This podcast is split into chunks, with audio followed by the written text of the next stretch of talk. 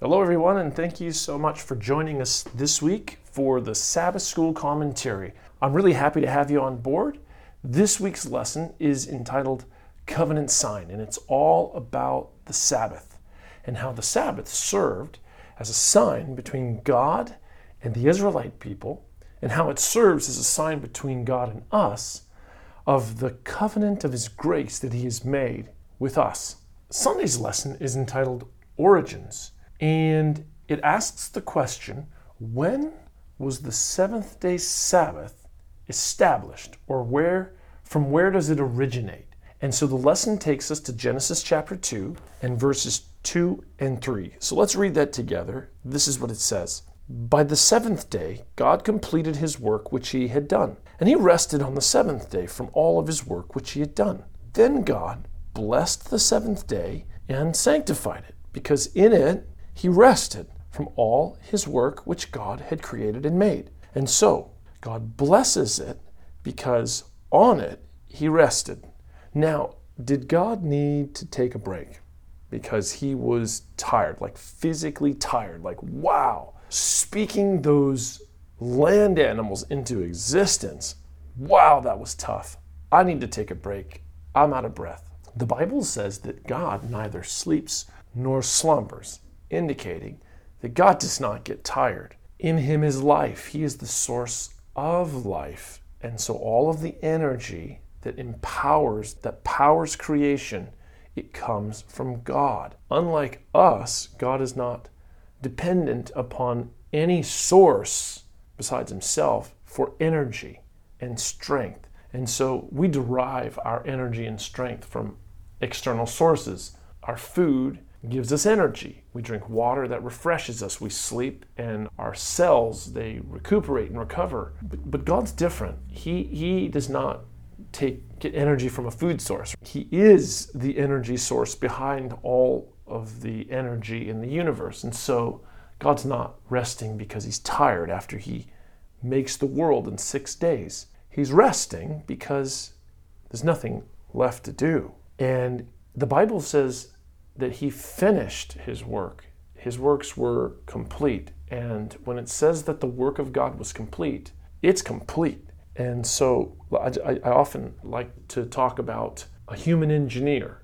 No matter how smart and brilliant and intelligent they are, if they design something, say automotive engineer, they design an engine, no matter how good of a job they did at, design, at designing that engine, at some point others could come along and assess what they designed and improve upon the design. But who could do that with God's creation?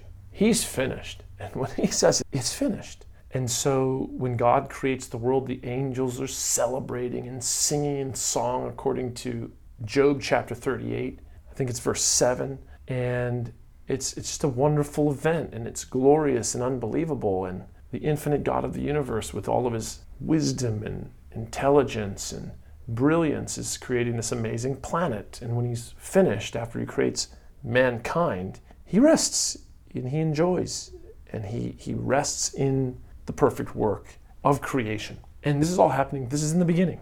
This is in the very beginning. So the seventh day Sabbath is not an institution that was designed for a certain group of people or a select ethnicity or family or whoever.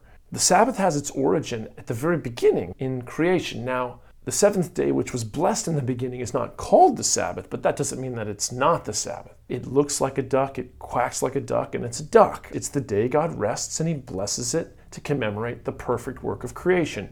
That's Sabbath. That's Sabbath. And the fourth commandment in the 11th verse of Exodus chapter 20 says that in six days the Lord made the heavens and the earth, the sea, and everything that's in it and rested the seventh day. Wherefore the Lord blessed the Sabbath day and hallowed it. And so there you have Moses writing down what God said from Mount Sinai when he was giving the Ten Commandments. And he's referring to that blessed day in the beginning as in the beginning, the Sabbath. And so it's not, the seventh day did not become the Sabbath when God gave the Ten Commandments on Sinai. The seventh day was established as the Sabbath in Eden. Jesus in Mark chapter 2, in verse 27 and 8, and he, he says, speaking to the Pharisaical leaders of his day who burdened the Sabbath with unnecessary laws and strictures. He says, guys, the Sabbath was made for man, and not man for the Sabbath. Therefore, the Son of Man is also the Lord of the Sabbath. In other words, the Sabbath was made to be a blessing to man, not a burden to man, and you people are making the Sabbath a burden, and you're assuming that God just made man to fit into these very narrow strictures that you have created around the seventh day Sabbath, which have made it a burden. But notice what he says the Sabbath was made for man. The word that is translated there from the Greek, man, is the word anthropos, which is where we derive our word anthropology, which is the study of all men, all mankind, all people. So Jesus says it explicitly the Sabbath was made for mankind. Of course it was, because it was made right after God. It was it originates right after God makes the human race. So it's made for the human race. In resting on the seventh day Sabbath, the lesson points out that God is giving us an example. And when we remember the Sabbath day to keep it holy, we're following the example that God set in the Garden of Eden. We're entering into the rest that He enjoyed. We are with God saying, Wow, it's finished. And we're commemorating the creative work of God. We're remembering where we came from, and that's important. We aren't biochemical accidents or just we're not just the product of certain chemical processes that happened in the distant past that were unguided and undirected, but rather the products of random, blind natural forces. Where you come, your understanding of where you come from has an effect on you and how you perceive yourself. And I believe that the idea that people evolved into existence from a material universe, and behind that material universe, there's no reason and there's no rhyme. We just arose by random natural processes. I think that has a, a negative effect on the human mind. Really, if you take that logic to its conclusion, you're an accident. You're an accident. You're an accident. And you're driven by instinct and the desire to survive and nothing else. And everything that you think is beautiful is perception based upon some intrinsic need to survive. And that's it. You're a biological machine. Do you really choose? Do you really think? Do you, your thoughts really reasonable or logical? If you're just the product of random natural forces, what are you other than just a biological machine programmed with instinct? You know what I'm saying? And how can that do well for your psyche, for your emotions? And I'm just a machine, a, biological machine driven by instinct that has no purpose or no design. It's not intended for anything. We wonder. I hear people talking about the youth of today and how they they're the youth of today they act like animals. Teach people for 75 years that they're just animals and don't be surprised that they act like it. And your understanding of where you come from affects how you view yourself, your, the image you have of yourself. And the Sabbath reminds us that we are the children of God we are sons and daughters of God and that we're beautiful and we're part of God's beautiful creation. And yes, we're sinful and selfish by nature and we have a bent to sin. But we, we can't help the condition that we were born in. We're, we're born needing to be born again, and our hearts are deceitful above all things and desperately wicked. And the wicked are estranged from the womb. They go astray as soon as they're born, telling lies. This is all scriptural truth, yes. But yet we are children of God, and we were made originally in the image of God. And the Sabbath is a sign of that fact and a reminder of that's where we come from. That was our in, intended purpose to be reflectors of the goodness and glory and majesty of the King of the universe. We are his children.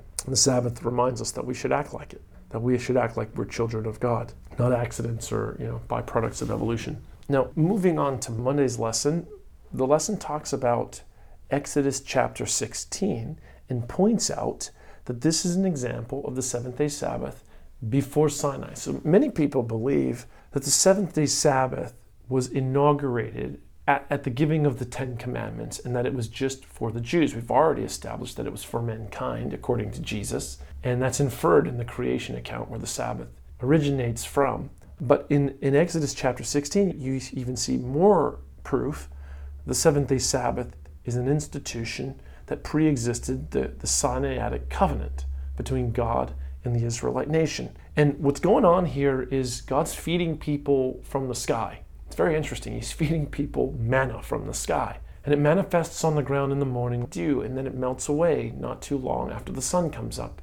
And God says, just collect enough for each day. But on the sixth day, collect enough for two days so that you'll have enough on the seventh day.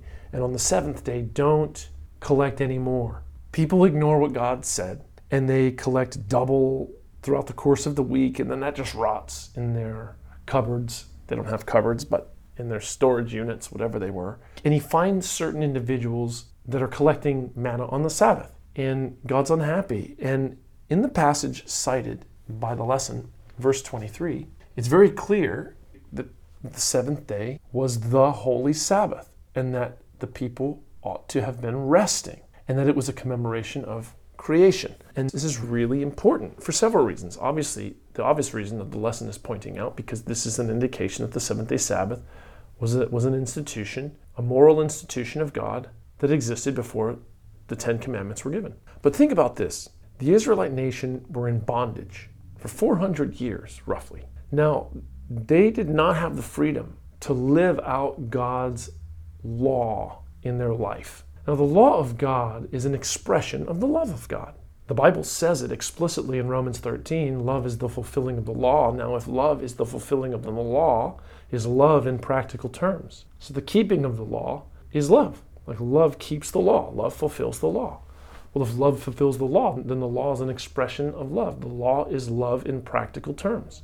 You keep the law, that's loving in active terms, in practical ways. And so the people of God could not keep his laws, especially the Sabbath, while they were in bondage in Sinai. But when they were freed, when they were delivered by God, their Savior, they were now able to live a life that was consistent with his laws, with his love. So God begins the proclamation of the Ten Commandments with this preamble. It says, And God spoke all these words, saying, I am the Lord your God, which has brought you out of Egypt, out of the house of bondage. And then he goes and, and quotes the commandments.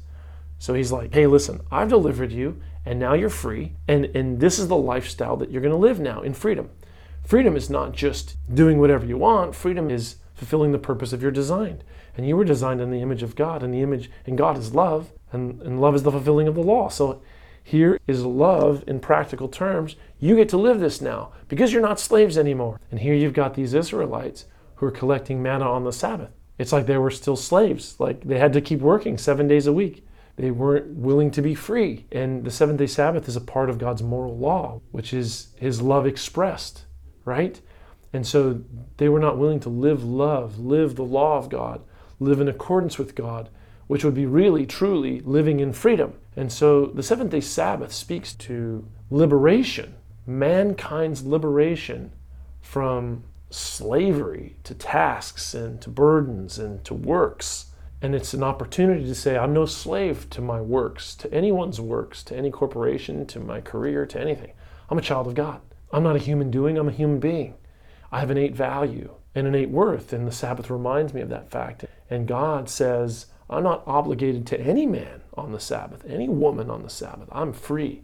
I'm a free child of God, and I can rest and enjoy God's perfect work on His holy, sanctified day. And if you're, this is awesome, powerful lesson. Now I'm going to summarize what Tuesday and Wednesday's lesson communicated, and then I'm going to leave you guys with the rest of the lesson yourself. Now, guys, uh, that when we make commentary on the lesson, we're just highlighting some interesting thoughts that we think are worth mentioning and just having a chat to you guys and spending time together, considering the, sp- the spiritual thoughts the lesson brings forward, and adding some of our own thoughts. This is not an attempt to in any way be comprehensive or thorough in covering the lesson, but I just want to just make a few points from Tuesday and Wednesday's lesson, and you'll perhaps talk about some of these, but probably not in not in, from the angle that I'm coming from. But uh, the lesson points out that the seventh day Sabbath is a sign of the covenant that God made with the Israelite nation, that the covenant is ultimately a reflection of God's grace and God's goodness, and that it's also a sign that God sanctifies us. Now, some people think that the Sabbath was a sign between God and the Israelites and their covenant at Sinai because it was only for the Jews and would terminate once Messiah came. Once Jesus has come, he abolishes the Sinai covenant and therefore the Sabbath is gone. But that's not found, that idea, that concept is found nowhere in the text of Scripture. It's not taught, it's not advanced by the text of Scripture. But what Scripture more clearly shows us is that the seventh day Sabbath is a sign of the covenant because because the Sabbath is a sign of salvation. God had just freed the people, and now they can live, right, in accordance with the purpose of their design, in accordance with the way God had designed them. Uh, they couldn't do that before. And the Sabbath is a sign of salvation. And it gets really deep here, but I think you guys can follow me. So God finishes all of his work at creation, and then he rests on the Sabbath. So the Sabbath commemorates creation. The Creator came down to earth in the person of Jesus Christ. And when he was on the cross, he said, It's finished. So the Creator at the beginning creates the world. Nothing can be added to his creation, nothing can be taken from it. He did it, it was as finished could be, and he rests the Sabbath. Jesus offers himself on the cross of Calvary, making atonement for the human race. And the atonement was not limited, it's an unlimited atonement, and it atones for every sin that every person has ever committed. Every human being, every person, every man, every woman, every child. God was in Christ reconciling the world to himself according to 2 Corinthians chapter 5 and according to 2 Timothy 4 verses 4 and 6. He pays a ransom for all. And according to 1 Timothy 4 and verse 10, he's the savior of all. Not in the sense that all will be saved ultimately, but rather he pays the redemption price for all. And that's why Jesus says, It's finished. The work is complete. I've done all that I was commanded to do by the Father. I have I've vindicated the character of God. I have overcome evil and sin and selfishness in my own life. And now I'm going to atone for all of the sins of humanity. I'm on the cross.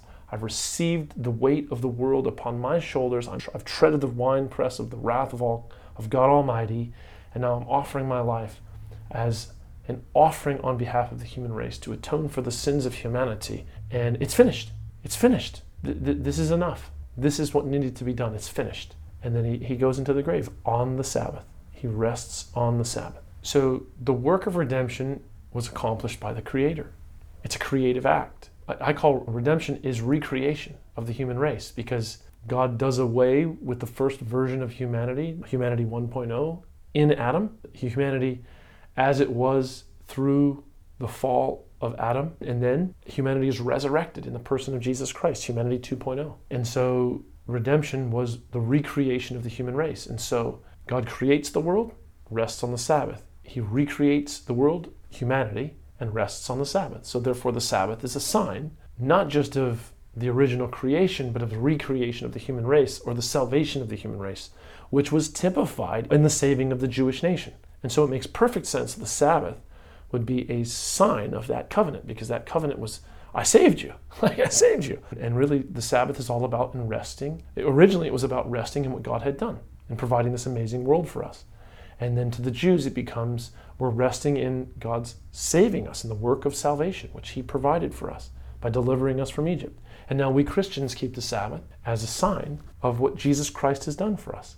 We rest in His perfect work that He did for us. It's awesome. It's beautiful. And that's why the, the Sabbath is a sign of, of the covenant. It's more than that, too, by the way. Wednesday's lesson brings out that it's a sign of sanctification for those of you guys who don't know, is the work of purification. It's the purification of our lives. It's our lives being made holy, us growing in grace and in the knowledge of the Lord Jesus Christ. And, and the Sabbath is a sign that God sanctifies us. So God saved us in the person of his Son, and, and God sanctifies us through the intercessory ministry of his Son and through the power of the Holy Spirit that is administered through Jesus. And yeah, look, the seventh day Sabbath is a sign that God makes us holy. We don't make ourselves holy. And yes, our will is required in the process of salvation. We have to follow. God forces his will upon no person, and if any man will come after Jesus, they must deny themselves, pick up their crosses, crosses and follow him. If you're not following him, you're not following him. And he gives you the conditions upon which you must follow him. Deny yourself, pick up your cross, and follow him. Follow him. Following him requires action. Believing on him requires ac- it's action. It's not just like I, I intellectually ascend to some ideas that I received from Scripture, and I don't want to feel like I'm not going to live forever, so I'll just run around making verbal professions that I believe when you really don't believe. Of course, true belief manifests in action, and choosing is not just a matter of like intellectually ascending. Yes, you deny yourself, you pick up your cross and you follow. But that it has nothing to do with, you know, you, you don't make yourself holy. You don't make yourself sanctified. The power of the Spirit, the power of God works in us to will and to do of, our, of His good pleasure. And the Sabbath is a sign of that fact. And I think that's important for us all to remember. God is the author and the finisher of our faith. And the Sabbath is a sign of that fact. So much more could be said, guys. We could talk for a long time, but I don't want to make this too much longer. And I just thank you so much for joining me. And, and please just pray for your Sabbath school class this Sabbath, for your Sabbath school leaders, for your Sabbath school teachers, and uh, for everyone who gets together this Sabbath to consider this really great lesson about the, the sign of the covenant, which is the seventh day Sabbath, the perpetual memorial of creation and recreation, which is a sign of the goodness and, and, and, and beauty of the God that we serve. All the best to you guys as you worship God this coming Sabbath and as you consider more deeply the Sabbath school lesson. God bless you, and we will see you hopefully next week.